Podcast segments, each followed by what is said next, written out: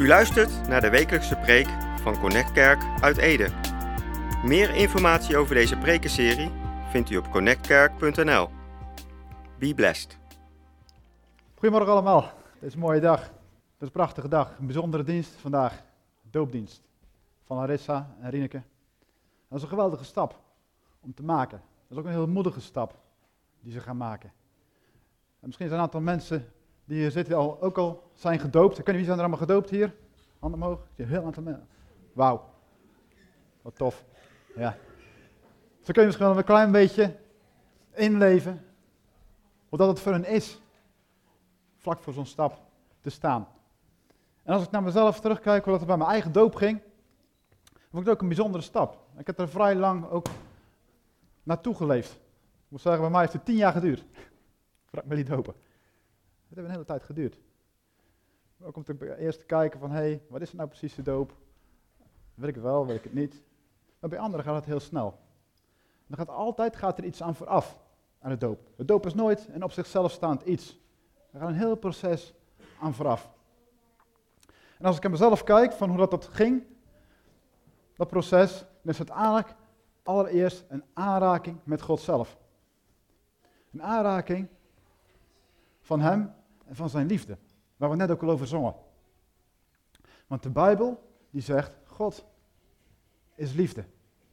God is liefde. En hoe heb ik dat ontdekt? Dat heb ik niet ontdekt in de kerk zelf. Ik heb wel heel veel gehoord in de kerk over God zelf en over zijn liefde.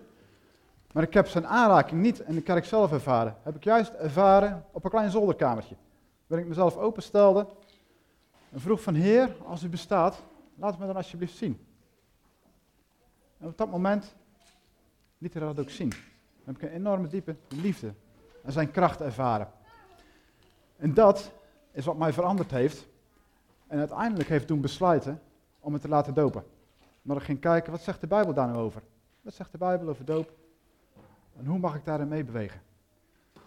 Dus dat is de stap die bij mij eraan vooraf ging. Dat is ook het hart van God. Het hart van God is eigenlijk dat hij ons naar zich toe wil trekken. Naar zijn liefde toe wil trekken. En dat zien we ook heel prachtig in de Bijbel, in Lucas 15. Dan zien we het verhaal van de verloren zoon. En heel veel mensen kennen dat wel. Het is een overbekend verhaal. En ik heb het zelf misschien wel honderd keer gelezen. En iedere keer opnieuw zie ik daar weer nieuwe aspecten in. Van de liefde van God de Vader. Hoe onvoorwaardelijk vol van liefde hij is. Hoe vol van warmte. Want die zoon, dat kennen we allemaal wel. Of de meeste mensen weten het misschien wel. Als je het nog niet weet, die, die zoon, die was eigenlijk heel opstandig naar zijn vader.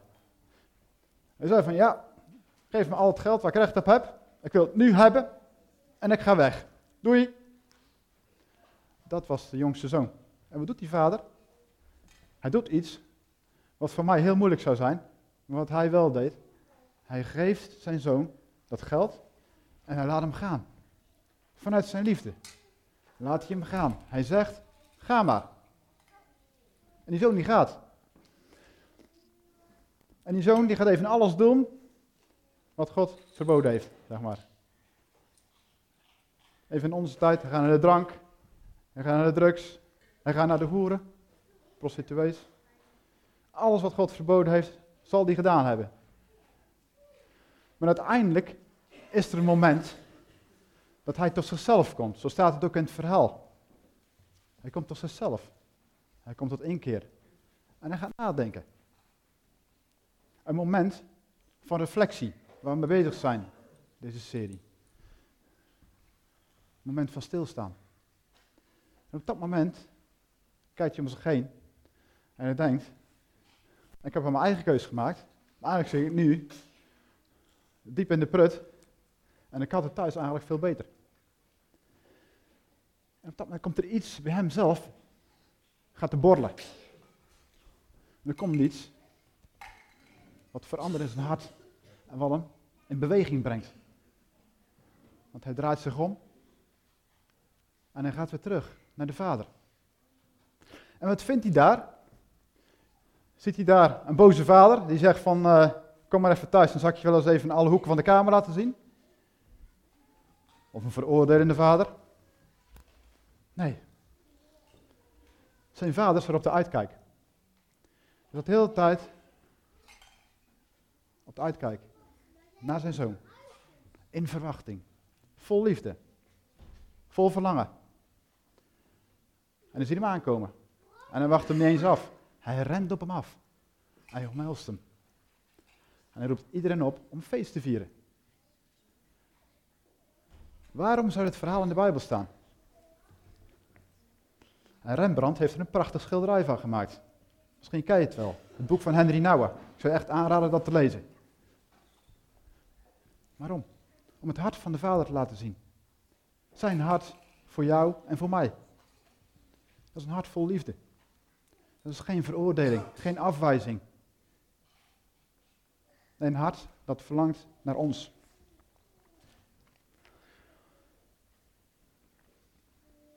Hoe kwam het dat die zoon terugging? Hoe kwam het, als ik even naar mezelf kijk, dat ik zelf ben teruggegaan naar God de Vader? Hoe kwam dat? Ten diepste omdat ik besefte dat God van me houdt, onvoorwaardelijk. We kunnen in ons leven heel veel mensen tegenkomen die van alles tegen ons zeggen. We kunnen ook mensen dichtbij zijn die misschien ons pijn hebben gedaan. Maar God de Vader, die spreekt alleen woorden van liefde. Een liefde die een mens eigenlijk niet kan geven, die alleen God zelf kan geven. En dat maakte dat ik zelf in beweging kwam. Naar God de Vader toe. En dat is ook spiegelen. Reflectie. Neem we daar wel eens de tijd voor. Om eens stil te staan. En ik weet hoe lastig het is. In deze wereld, waarin we het steeds drukker hebben, waarin we volle agenda's hebben, over het algemeen. En dan is er weer een dag voorbij. En dan is er weer een dag voorbij. Ik had toch even, vandaag eigenlijk even in de Bijbel lezen. Ik had toch even dat wandelingje in het bos willen maken, maar geen tijd voor gehad. Is heel herkenbaar. Toch is het belangrijk om af en toe te spiegelen. Want hoe vaak kijken we in de spiegel? Hoe vaak kijken we eigenlijk gewoon letterlijk in de spiegel? Dat is wel grappig. We kijken denk ik allemaal wel eens in de spiegel, toch? Tenminste, voordat ik hier zo het podium op ga, dan kijk ik altijd even in de spiegel. Want het is heel vaak dat er mij wel ergens iets niet goed staat, of mijn bril staat scheef of wat ik het wat. Mijn vrouw merkt dat meestal wel op. Maar, maar het is bewezen dat we gemiddeld als mens zeven tot acht keer per dag in de spiegel kijken. Een gewone spiegel, misschien in een raam. Als je even langs een etalage loopt, ken je dat wel? Je even opzij, van oké, weet je. Er zijn mensen die hebben dat nog veel vaker. Er zijn onderzoeken gedaan, er zijn mensen die kijken 70 tot 80 keer per dag in de spiegel. Bewezen. Het is wat, hè? En waarom kijk je eigenlijk in die spiegel dan? Dan kijk je even van, als je netjes gekleed bent, zit je stropdas nog recht, zit je jasje nog goed. En als dat niet goed zit, dan doe je even je jasje recht, doe je je stropdas recht, je zet je bril recht op. Of je haar zit misschien, nou ik heb geen haar meer, maar heb hetzelfde kaspel als, uh, als uh, Oscar. geen kapsel. Maar je kijkt toch altijd wel eventjes en zo mogen we ook de Bijbel gebruiken als een spiegel. Zo mogen we ook de Bijbel gebruiken als een spiegel. Want, dat staat in Jacobus 1, vers 25. En dan gaan we eens even kijken wat wat hij daar zegt. Hij zegt, wie zich spiegelt in de volmaakte wet die vrijheid brengt, en dat blijft doen, niet als iemand die hoort en het vergeet, maar als iemand die er naar handelt, hem valt geluk ten deel, juist om wat hij doet. Dus wie zich spiegelt in de volmaakte wet die vrijheid brengt. Volmaakte wet. De wet is goed. Maar als we van onszelf die wet proberen na te leven, dat gaat niet goed. Dat kan niemand. Tenminste, ik zelf niet. Maar er staat hier de volmaakte wet die vrijheid brengt. Als we door de Bijbel heen lezen en we komen in het Nieuwe Testament terecht, dan zien we wat vrijheid brengt. En dan zien we wie er centraal staat, en dat is Jezus. Hij heeft die wet vervuld. Hij heeft die wet vervuld. Dus eigenlijk is het zo, we kunnen ons spiegelen in de wet, in de Bijbel, Gods woorden staan erin. Maar eigenlijk is het spiegelen in Jezus. Spiegel in Jezus. Want Jezus, dat staat ook in de Bijbel, is het vlees geworden woord. En wat staat er dan in die Bijbel? Wat is het hart van die Bijbel? Eigenlijk is de Bijbel een liefdesbrief aan ons. Van kaft tot kaft. Begrijp ik dan alles wat er in die Bijbel staat? Nee. Ik heb een heel aantal keer de Bijbel doorgelezen.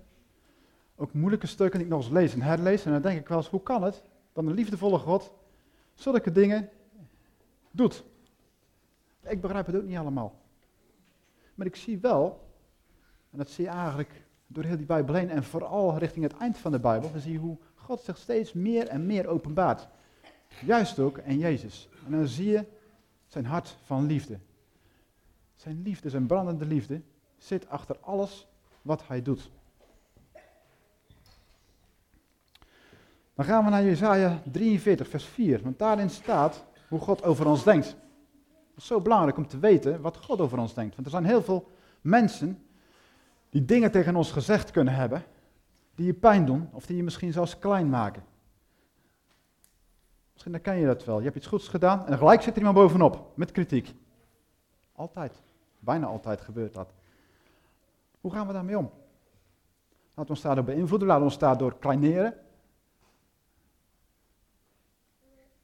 Of blijven we staan in de waarde die we hebben. En wat is die waarde? Daar zegt God zelf iets over tegen ons. De schepper van hemel en aarde, de alfa en de omega. Hij zegt, jij bent zo kostbaar in mijn ogen. Zo waardevol.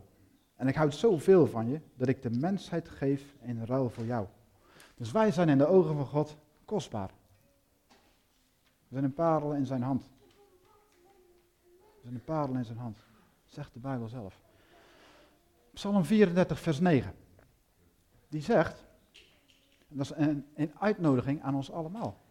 Hij zegt, proef en geniet de goedheid van de Heer. En gelukkig de mens die bij hem schuilt. Proef de Heer.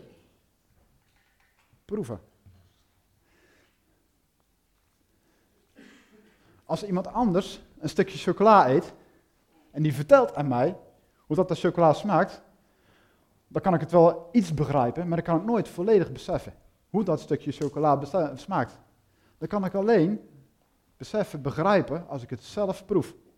En zo is het ook met God zelf. Je kan andere mensen horen praten over hoe zij over God denken. En de ervaringen die zij met God hebben. En dat vind ik fantastisch. Soms hoor ik echt waanzinnig bemoedigende verhalen. Maar je hoort ook andere verhalen van mensen over God. Zijn die altijd wel waar? Ik weet het niet. Ik weet het niet. Maar dan is het het beste om het zelf geproefd te hebben. Als iemand zegt dat stukje chocola, dat is smerig, moet je niet eten. Niet aankomen, blijf eraf. Dan kan je die persoon geloven en denken van ik blijf mijn leven lang, kom ik niet aan dat stukje chocola. Maar je kan ook denken van, ik ga toch het zelf eens proeven. En dan zelf eens ervaren, wat vind ik daar nou zelf van?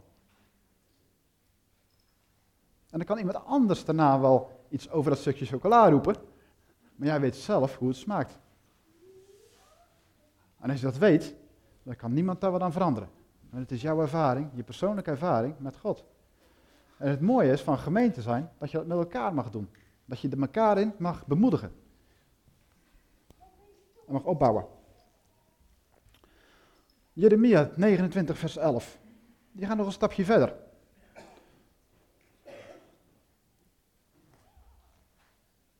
Want daar blijft het niet bij. Het alleen ervaren van Gods liefde. God zegt, want ik weet welke plannen ik voor je heb, zegt de Heer. Met deze plannen heb ik je geluk voor ogen, niet je ongeluk. Ik wil je weer een toekomst en nieuwe hoop geven. Dat is het hart van God. Hij wil ons een toekomst en nieuwe hoop geven. Nieuwe hoop. Efeziërs 2 vers 10 zegt het. Want zijn maaksel zijn wij. In Christus Jezus geschapen om goede werken te doen, die God van tevoren bereid heeft, omdat wij daarin zouden wandelen. Dus God heeft een plan met ons. Met ons allemaal. Hij heeft een bestemming voor ons leven, een roeping. En dat is niet iets wat zomaar als een harnas bam op je wordt gedrukt. Want dat moet je doen. Als je dat doet, dan is het oké.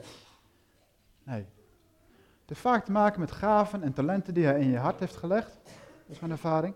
En die je mag uitleven. Of verlangens die je hebt. God is de eerste die je voortstuurt. En de goede werken. Om goed te doen. Maar juist die dingen die hij op je hart heeft gelegd. Zo staat er in de Bijbel, als je het leest. En, en, en al die verhalen van al die mensen die met God optrekken. Maar zo is het ook hier in de gemeente. Of je kent misschien wel mensen om je heen. Waarvan je misschien wel denkt, hoe kan het zijn dat zij zulke keuzes maken? Hoe kan het zijn dat zij zo enthousiast zijn over de dingen van God? Misschien denk je ook wel, hoe zit het nou met mij? Want ik zie er niks van. Weet je, die kerel op het podium die vertelt wel een leuk verhaal. Maar ik merk er helemaal geen barst van. Wat kan? Ik zou denken, het duurt al zo lang. Ik heb al zo lang gebeden. Ik heb alles al geprobeerd. Ik heb alles wel een beetje gezien. Alle kerken. Niks voor mij. Waar blijft hij nou, God? Waar blijft hij dan? Die vragen heb ik ook wel eens. Ben ik heel eerlijk in.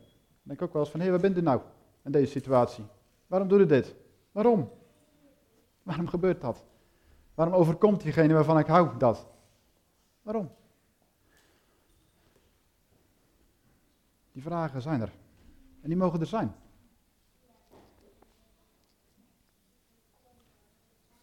De Bijbel is ook een eerlijk boek. Er staan ook heel veel van dat soort vragen in. Mensen die het uitroepen naar God. zien we bij David. zien we bij Petrus. We zien het bij Jezus. Ook aan het kruis dat hij nog gevraagd had. Waarom, waarom hebt u mij verlaten? Waarom? Maar toch zegt de Bijbel in 2 Peters, als wij denken van, hé, hey, waar blijft God nou? Dan staat, de Heer is niet traag met het nakomen van zijn beloften, zoals sommigen menen. Hij heeft alleen maar geduld met u, omdat hij wil dat iedereen tot inkeer komt en niemand verloren gaat. Dus dat is zijn hart. God heeft geduld met ons. Hij geeft ons de tijd, volop. Om hem te proeven. Om hem misschien te ervaren, te ontdekken. Hij geeft ons ook de ruimte, net als die verloren zoon, om onze eigen weg te gaan. Hij schrikt daar niet van, als wij verkeerde keuzes maken. Echt niet. Maar uiteindelijk laat hij alles meewerken ten goede. Dat is wat de Bijbel zegt. Er staat ook in de Bijbel, als je tot God nadert, nadert hij tot jou. Dat is zijn antwoord. En eigenlijk, en dat is het hart van heel, heel de Bijbel ook, zegt de Bijbel, zoek eerst Gods koninkrijk en de rest zal je gegeven worden. Dat is een mooie belofte, hè? En de rest zal je gegeven worden. Zoek eerst zijn koninkrijk en de rest zal je gegeven worden. Is het dan eenmalig? Nee, is niet eenmalig. Ik denk dat het voor elke dag, elke week bedoeld is. Zoek eerst zijn koninkrijk en de rest zal je gegeven worden. En wat houdt dat in? Zoek God zelf, zoek zijn liefde, maar zoek ook zijn hart. En eigenlijk, als hij spreekt over een koninkrijk, hebben we ook te maken met een koning die daar heerst. Zoek eerst de koning. Dat is ook Jezus.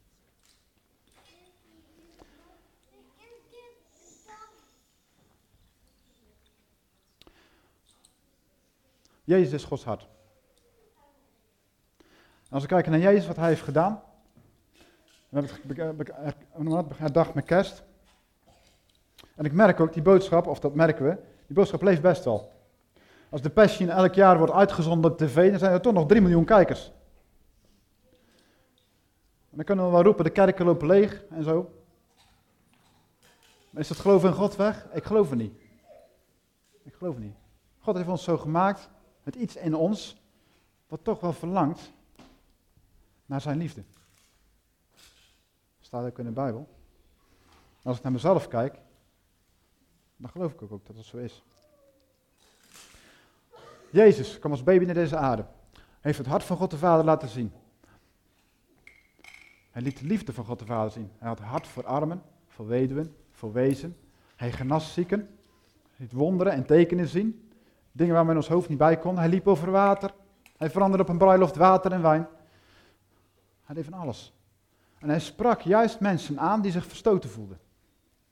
En aan het eind van zijn leven, en de Bijbel zegt hij had niks fout gedaan, aan het eind van zijn leven wordt hij door mensen, notabene, ja, door onszelf bijna, aan het kruis genageld. Hij is schepper van hemel en. Hij is schepper van dat stuk hout waar hij aan genageld werd. Met mensen die hij gemaakt heeft, die hem uitjoelen. Toch bleef hij gehoorzaam aan God de Vader. Had alle macht, zegt de Bijbel, om van dat kruis af te komen. Om in één zingerwijzing iedereen af te straffen. Maar hij deed het niet. In gehoorzaamheid aan de Vader. En hij gaf zijn leven. Zijn lichaam, zijn bloed.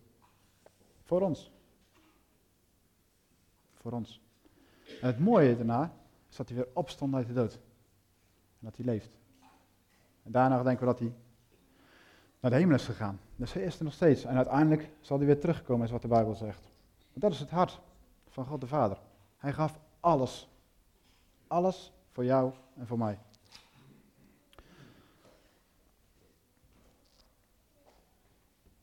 En dat deed hij om ons in beweging te krijgen. Om ons naar hem toe te trekken, naar zijn liefde. En het gaat gepaard met stappen. Het gaat gepaard met stappen. En stap 1, als ik naar mezelf kijk, was dat ik aangeraakt werd door Gods liefde. Dat is de verloren zoon. En ik kwam tot één keer, ik draaide me om. En na tien jaar was het voor mij pas, liet me dopen. Net zoals straks Larissa en Rineke ook laten doen. Daarna volgde vervulling met de Heilige Geest.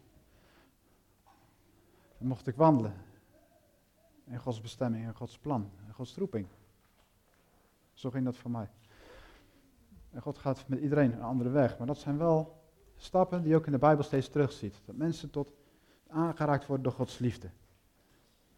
Tot één keer komen. Tot bekering komen. En zeggen van ja. En die liefde willen beantwoorden. En zich vervolgens laten dopen. Opstaan in een nieuw leven.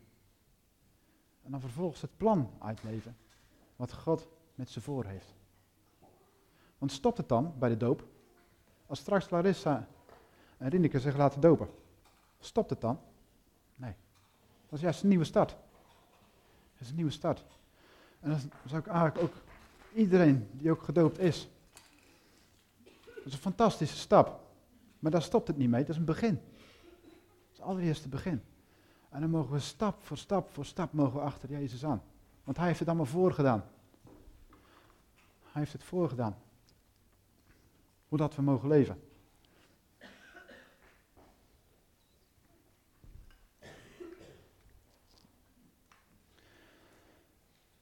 Zou ik willen vragen, misschien is het goed om even te gaan staan. Als je wil. Want wat is onze volgende stap?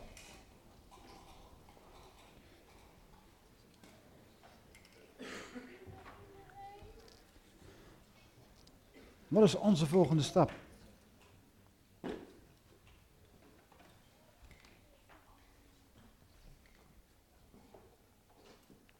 God heeft voor ieder een plan van ons, wat we net ook lazen.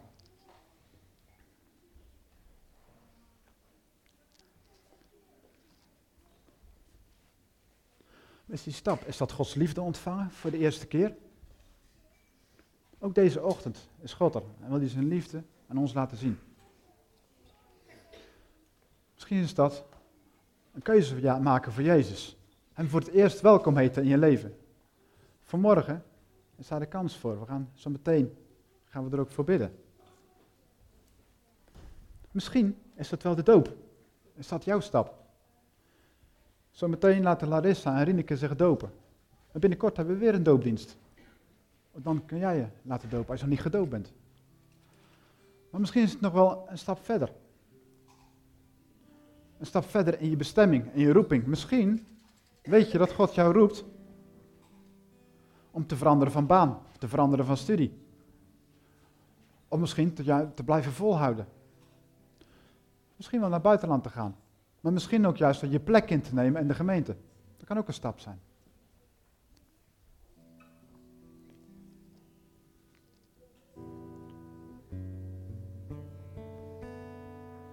Waar je ook staat. God is er en wil met ons meegaan. En misschien schulden met elkaar. Om gewoon te bidden. Als je wil, en misschien, ik weet niet of dat je het wel of niet gewend bent, als je wil, mag je je ogen sluiten. En dan gaan we gewoon met elkaar, gaan we gewoon bidden, gaan we gewoon vragen. Of God zijn liefde in ons wil laten zien. Ja. Vader, dank u wel voor uw liefde. En dank u wel voor uw trouw. En dank u wel dat u regeert. Dat u koning bent. Dat u uw hart laat zien en uw woord. Dat u uw vaderhart laat zien. Aan die verloren zoon. Maar ook deze morgen aan onszelf. En u oordeelt niet. Dank u wel ervoor, Heer. Dat u vol verlangen u naar ons uitstrekt. En als jij zegt deze morgen, ik wil graag de volgende stap maken. En ik zou graag Jezus willen uitnodigen in mijn leven en hem welkom heten. Zodat ik weer vrede heb met God. Dan staat vanmorgen die kans voor. Wat je ook hebt gedaan. Hoe lang je ook van hem weg bent geweest. Dat maakt niet uit. Deze ochtend staat God vol verlangen naar jou op de uitkijk. En als je het wil, als je zegt van ja, ik wil Jezus vanmorgen toelaten, dan gaan we zo meteen samen een gebed bidden. En dat doen we gelijk op. Juist ook om de mensen die dat voor het eerst doen, te ondersteunen. misschien is dat vreemd voor je om dat te doen, maar ik zou je toch willen uitdagen om dat te doen. Het is geen must. Je hebt de vrije keuze erin. Maar ik wil graag je daartoe aanmoedigen. Ja, zullen we dat gewoon gelijk op doen? Misschien zijn er mensen die nu zeggen, van ik zou graag Jezus willen toelaten. Laten we even onze ogen sluiten, moment van privacy. En de mensen die het willen, laat hun hand opsteken of een hand op hun hart leggen. Je zegt van ja, ik wil Jezus toelaten deze morgen. In mijn hart. Ik verlang naar die vrede met God. Ik geloof dat u, Heer Jezus, het kruis ook voor mij hebt gedragen. Dat u bent opgestaan uit de dood, dat u leeft. Als jij dat bent, mag je je hand opsteken of je hand op je hart leggen.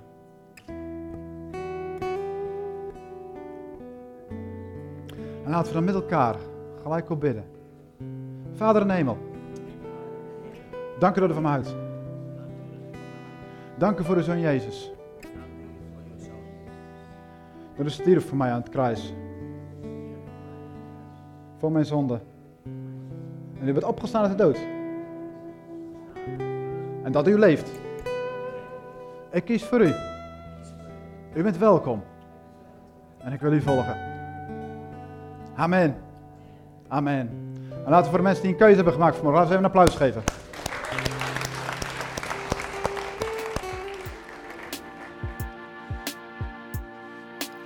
U luisterde naar de wekelijkse preek van Connect Kerk uit Ede. Meer informatie over deze gemeente en alle preken over dit thema vindt u op connectkerk.nl of bezoek onze Facebookpagina. Bedankt voor het luisteren en wees tot zegen.